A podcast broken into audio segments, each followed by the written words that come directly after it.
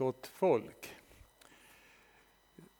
En del kanske inte vet vem jag är. Det brukar vara lite nytt folk här på påskarna när man kommer och hälsar på släkt och vänner. Jag heter Hans Lundahl och har varit kristen sedan 1972. Och varit i tjänst i EFS och Svenska kyrkan och annat, men arbetat med evangeliet sedan 1975. Arbetade konkret, men även när jag var nykristen 72 så ja, vi kom igång ganska rejält kan jag säga, som vittnen. Och det är väl ungefär det vi ska tala om idag här. Att vi är sända att få vara vittnen om det allra största. Vi ber tillsammans att du Gud den här stunden öppnar våra ögon för det stora att få tillhöra dig. Tack Herre. Och en sån här dag vi bara blir så kraftigt påminda om att du, Jesus, lever. Det är stort.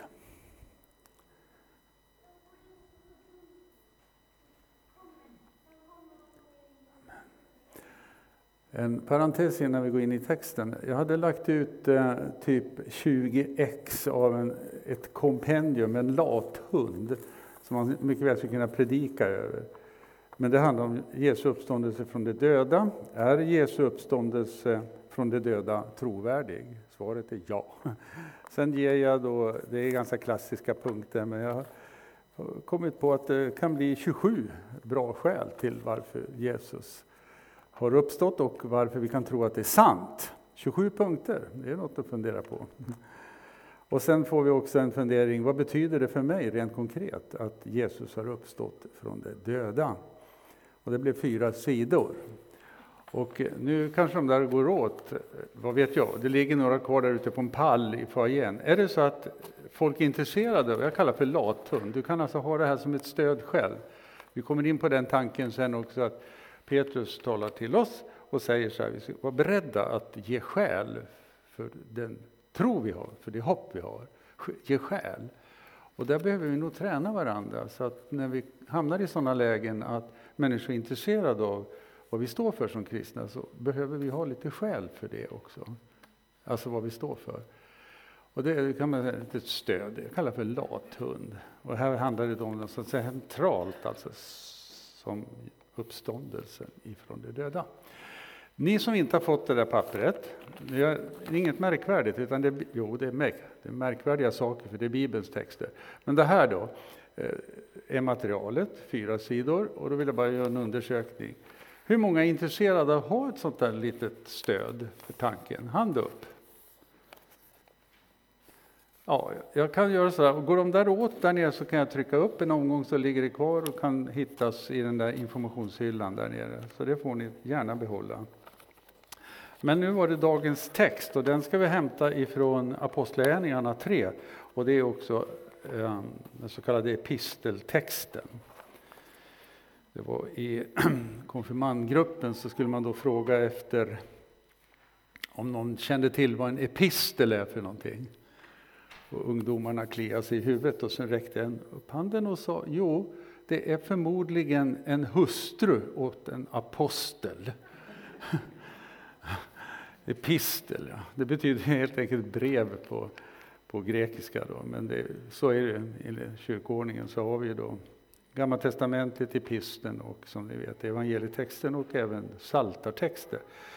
Men det här är en väldigt rapp och härlig text och den vill jag liksom ta med. Apostlagärningarna 3. Jag verkligen tacka Gud för att texterna sitter där. Sen hoppas man ju att predikanterna tar i dem också. Eh, vi läser eh, litet sammanhang, så det blir, annars är det då vers eh, ja, 14 till 16 som är själva episten. Men här vi läser lite större text. Då. Abrahams, Isaks och Jakobs Gud, våra fäders Gud, har förhärligat sin tjänare Jesus, honom som ni utlämnade och som ni förnekade inför Pilatus när han hade beslutat sig för att frige honom. Ni förnekade honom som var helig och rättfärdig och begärde att få en mördare frigiven. och vägvisaren till livet dödade ni. Men Gud har uppväckt honom från de döda. Det kan vi vittna om. Och genom tron på hans namn har det namnet gett styrka åt mannen som ni ser här och som ni känner. Den tro som kommer genom detta namn har gett honom full hälsa i allas er åsyn. Så lyder Herrens ord. Gud, vi tackar dig.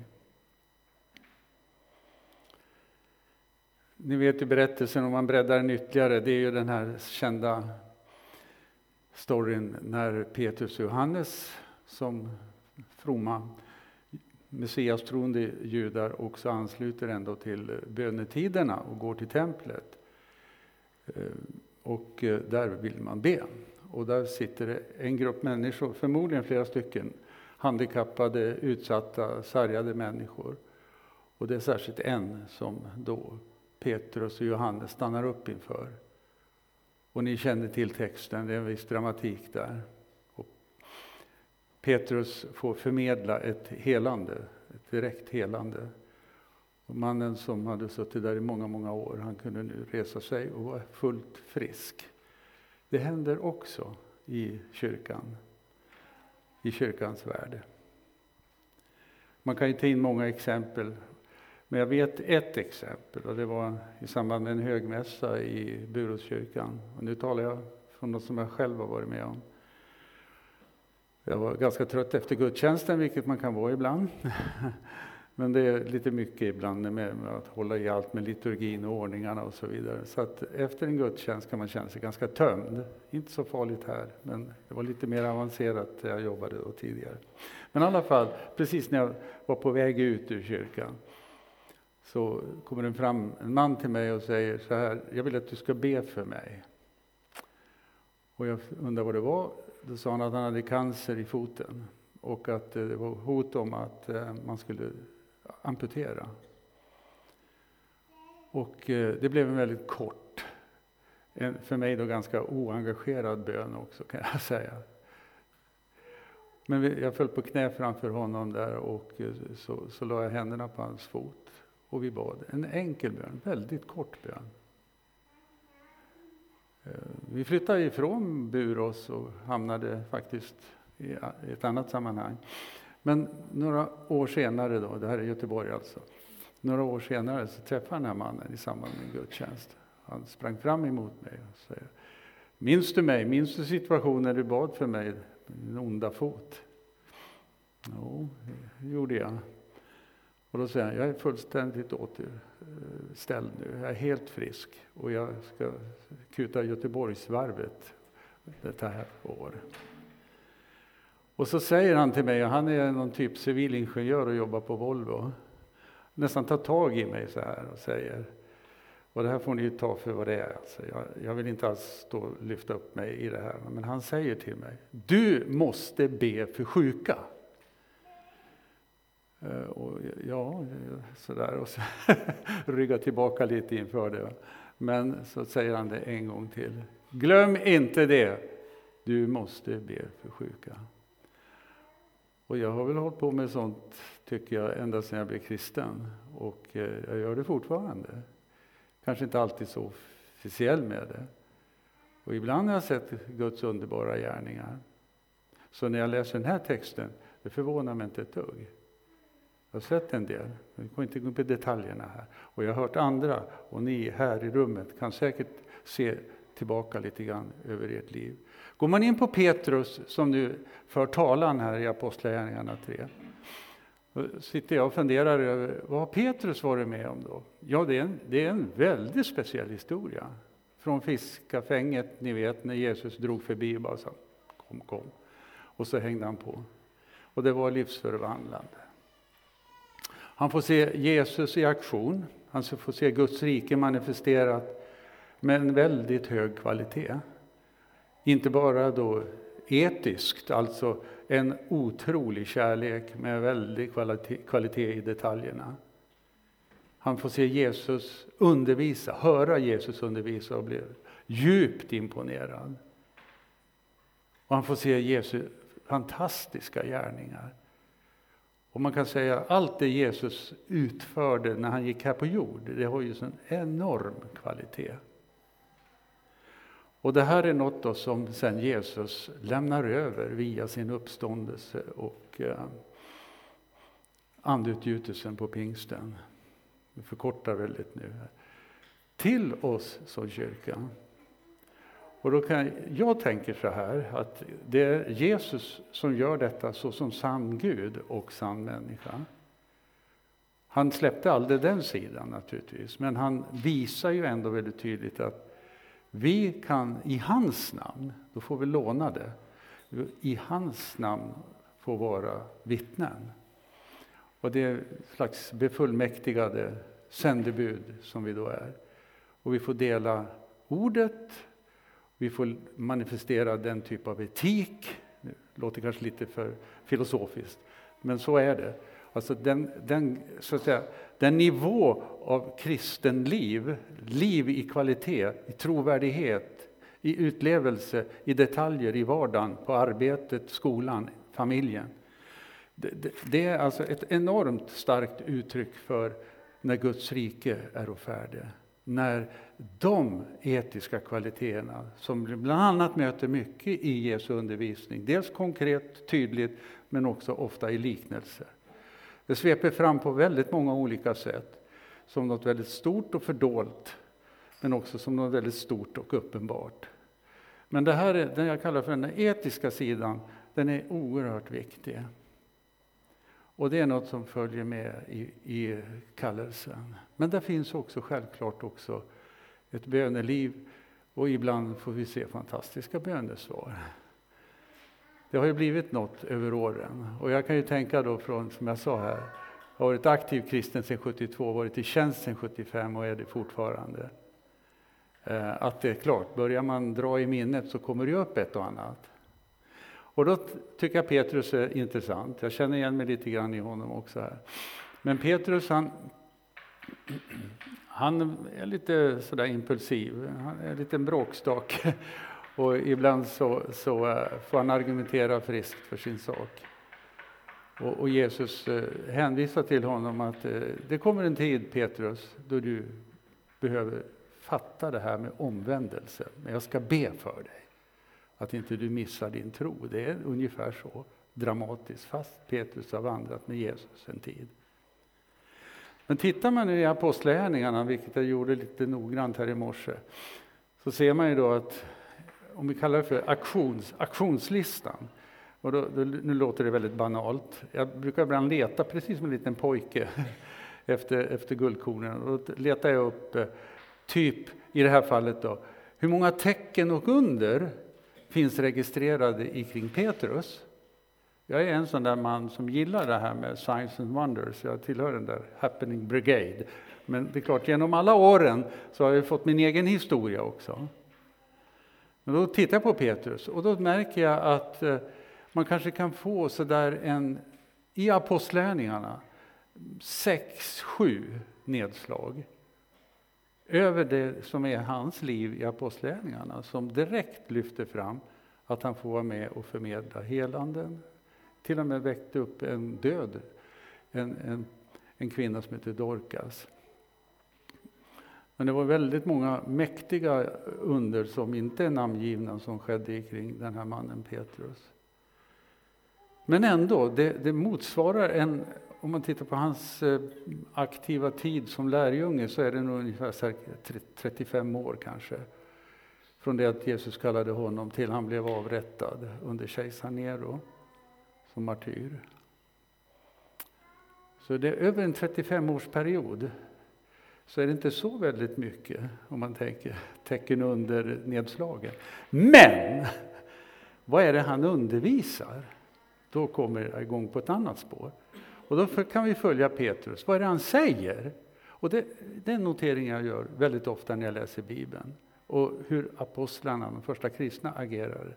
De talar, undervisar om Jesus.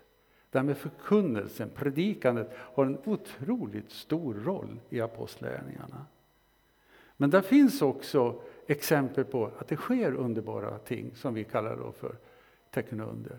Men det, det sker liksom by the way, det är liksom självklart som sker i sammanhanget. Och när det händer så är det ofta en stark bekräftelse på en trovärdighet i läget. För det tycker jag säger mig någonting. Och idag satt jag och råläste första Petrus och andra Petrus, alltså de här två breven. Det är ju Petrus som skriver. Vi har ju tre stycken som har vandrat direkt med Jesus som har skrivit. Det är Matteus, det är Johannes, det är Petrus. Paulus har ju sin story, men alltså, han tar ju väldigt stor plats, Paulus. Men i alla fall, Petrus, läs kära vänner igenom, det är inte lång läsning, första Peterbrev och andra Peterbrev. Väldigt intressant läsning. Och vad finner man där?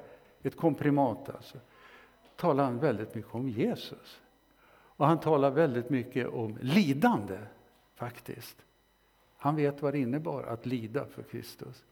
Att det liksom hänger med. That's it. Lidandet hör ihop med vandringen med Jesus. Och han talar också i någon slags kan man säga, etiska förmaningar om hur viktigt det är att vi kristna har en standard som är i linje med det Jesus vill ska ses i våra gärningar, i våra handlingar, ja, i vårt liv. Jag tycker det är jätteviktigt att ha med helheten här. Nu tittar man lite extra på den här texten så står det så här. Men Gud har uppväckt honom från de döda. Det kan vi vittna om. Och då kan man ju sträcka under det kan vi vittna om. Och det visar sig att man är väldigt angelägen om att vittna om Jesu död och uppståndelse. Läser du igenom apostlärningarna, stannar upp i varje tillfälle det berättas om att någon öppnar munnen. Vad är det man säger? Jesu död och uppståndelse. Syndernas förlåtelse, liv i hans namn. Omvänd er, tro på honom, tro på Jesus. Men det är väldigt centrerat kring Jesu gärningar och hans uppståndelse är ett ständigt återkommande sån här liksom, eh, uppåtvind som eh, final på den appell man levererar. När Petrus talar för ett gäng hedningar inbjuden av en hedning som heter Cornelius. Och många samlade, typ husförsamling, mycket märklig text där. Så står Petrus och undervisar och gissa vad han talar om. Ja, du kan läsa till i Apostlagärningarna 10 sen. Medan han ännu talade, står det, föll den helige Ande. Jag tycker det är så väldigt starkt där. Och de som blev berörda av den helige Ande, vad gjorde de då? Ja, de talade i tungor och de profeterade, de manifesterade. Guds kraft kom över folk. Men det som utlöste kraften, det var vittnesbördet om Jesus. Och det finns ingen här i salen, kan jag tänka mig, som inte kan Ja, kanske du är här på besök för första gången och du har aldrig lärt känna Jesus tillfälle idag, inte minst vid nattvardsbordet. Välkommen! Men det finns ju ingen här, skulle jag tippa, som inte kan säga något gott om Jesus. Ni känner till den här historien, jättegripande egentligen. En man som byggde ett ett slags handelscenter här borta i Markarydstrakten. Levt hela livet och, och, bara så att säga, tjäna pengar, tjäna pengar och gjorde det väldigt bra. När han blev gammal, det är då det hände någonting underbart. Blev han kristen. Och han fick ett enda ord över sig. Det räcker med Jesus. Ska vi säga det tillsammans? Det räcker med Jesus. Ja. Han besöker sitt gamla ställe, affärscentret, och där går han i gångarna. Och där ser han några kunder och så kommer han en liten krokig gubbe och säger det, det räcker med Jesus. Oh, ja, ja. Vid ett tillfälle så står det en gumma där, eller en kvinna med två döttrar, tonårs, Och då var det samma grej. Ursäkta, jag skulle bara säga, det räcker med Jesus. Då säger kvinnan. Hör du, du ska veta det. Vi har valt att komma till det varma stället. Vi älskar värme, bara så det vet jag. Den gamle mannen han brast i gråt. Var tvungen att dra sig åt sidan och gick in på ett rum där och bad. Så att jag tänker poängen med det här och kopplingen till vad vi hör här. Men Gud har uppväckt honom från de döda. Det är inte så väldigt svårt att säga det. Och den här mannen han hakar på och sa det räcker med Jesus. Och jag vill uppmuntra dig nu när vi ska ut igen på missionsfältet efter gudstjänsten. Tro inte att det är förfärligt konstigt att säga något om Jesus. Och du som har varit kristen och läsare i många år, du kan dela det med andra. Det är inte farligt.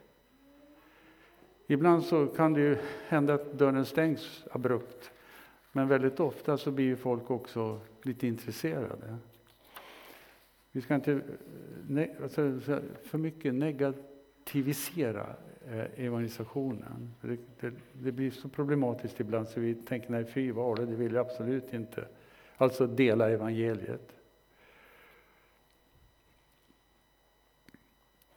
Och Petrus och Johannes kallar sig för ett vi här och de vittnar gärna om detta och det är bara att läsa till.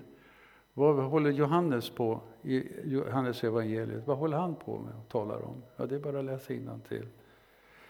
Han för oss en Gud genom Jesu döda uppståndelse in i ett alldeles speciellt liv. Och det här är gammalt vi blir rätt och färdiga genom Jesus Kristus. Det räcker. Det är rakt av rätt och färdigt. Det finns en annan text här, om ni hittar den där borta pojkar i båset. Det är den första Peter 1. Ja, just det. Genom uppståndelsen betonar Petrus, Petrus, Petrus. Välsignad är vår Herre Jesu Kristi Gud och Far i sin stora barmhärtighet har han fött oss på nytt till ett levande hopp genom Jesu Kristi uppståndelse från de döda. Vi är födda på nytt genom ett levande hopp. Nej, genom Jesu uppståndelse. Och det leder till ett levande hopp. Så definierar, och det är jätteviktigt också det här, allting är viktigt jämt. Men här står det alltså, välsignad är vår Herre Jesu Kristi Fader. Så uttrycker sig Paulus också. Det är som att man måste definiera vilken Gud pratar vi om. Vi pratar om Jesu Kristi Gud och Fader. Ibland blir det så förskräckligt allmänt prat om Gud. Kanske inte här, men jag kan ibland höra det. Man pratar om Gud, Gud, Gud, Gud. Så att det svävar ut och det kan stå för vad som helst. Men Jesu Kristi Gud och Far knyter oss upp till Guds ord. För där får vi reda på vad som avses där. Men vi är födda på nytt. Det är väl ett underbart ord. Född på nytt. Vad innebär det att du och jag är född på nytt? Det är en resa för sig att ta reda på. Och här kommer det något väldigt stort. Till ett arv som inte kan förstöras, fläckas eller vissna och som väntar på er i himlen. Mm. Det finns något som redan nu är aktivt, men det finns något som också väntar att bli fullbordat för oss.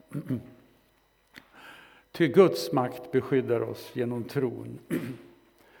Där har du stödet.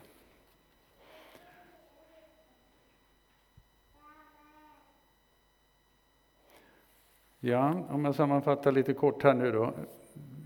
När vi blir kristna så leder det över till en, en sund gudsfruktan. Och där skapas tillbedjan. Vi är väldigt intresserade av att ära Gud och ge honom äran.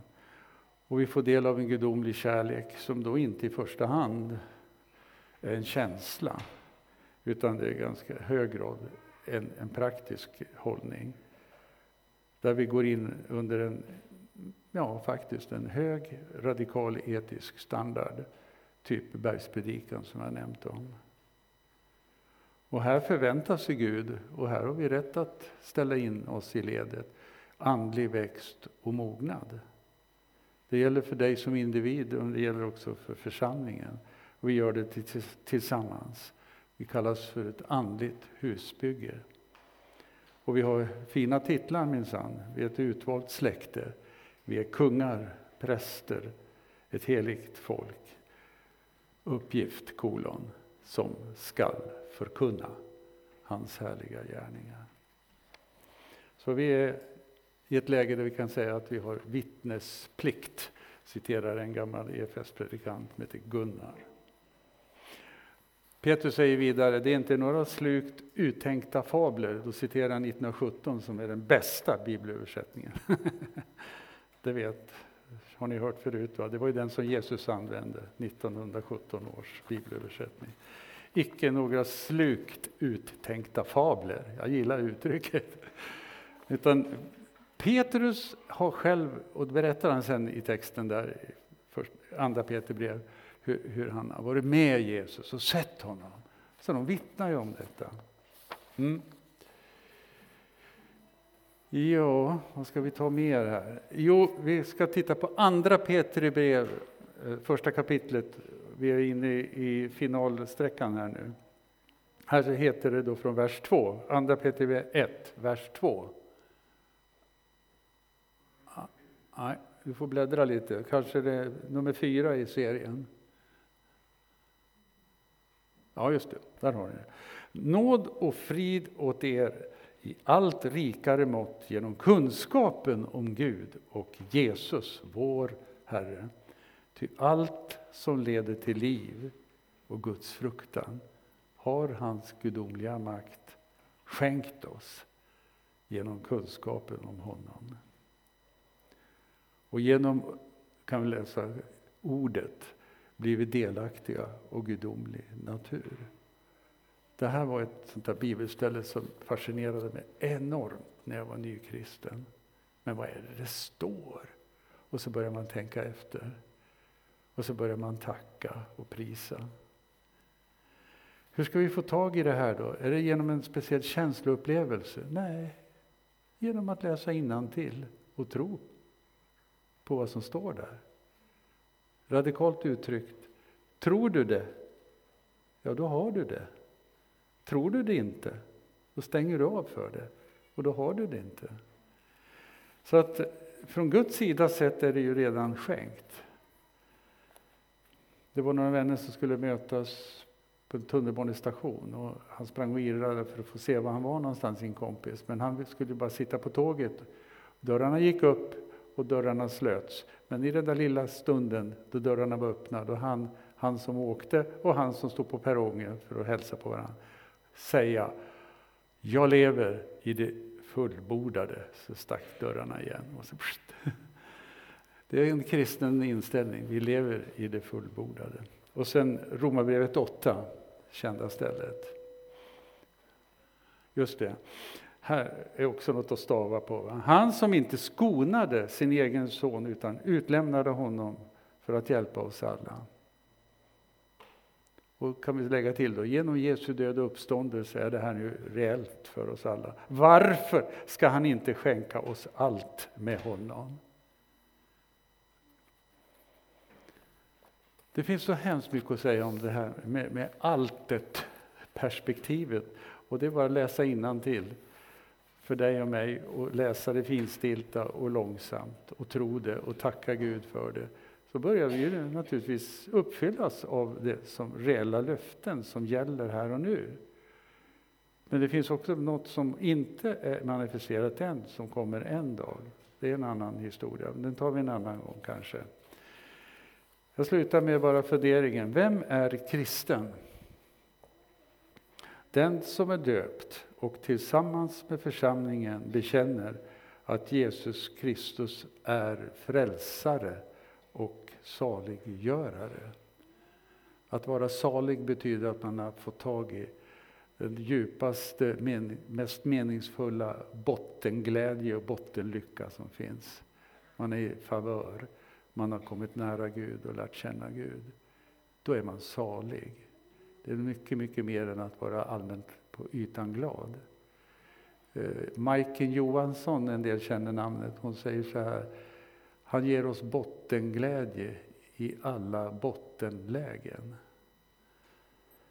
Den som är döpt och tillsammans med församlingen bekänner att Jesus Kristus är frälsare och saliggörare, han är kristen. Vi kan lägga till också, han bekänner också att Herren är Gud, alltså Jesus är Gud och konungen i Guds rike. Vi ber. Tack Herre för att du denna dag vill kan man säga, fästa oss ännu starkare vid det enorma miraklet att Jesus har uppstått ifrån de döda och att allt är fullbordat och att du lever och regerar. Tack för att du tar tag i våra liv här och nu. Underbara Gud, stärk oss. Fyll oss med din helige Ande.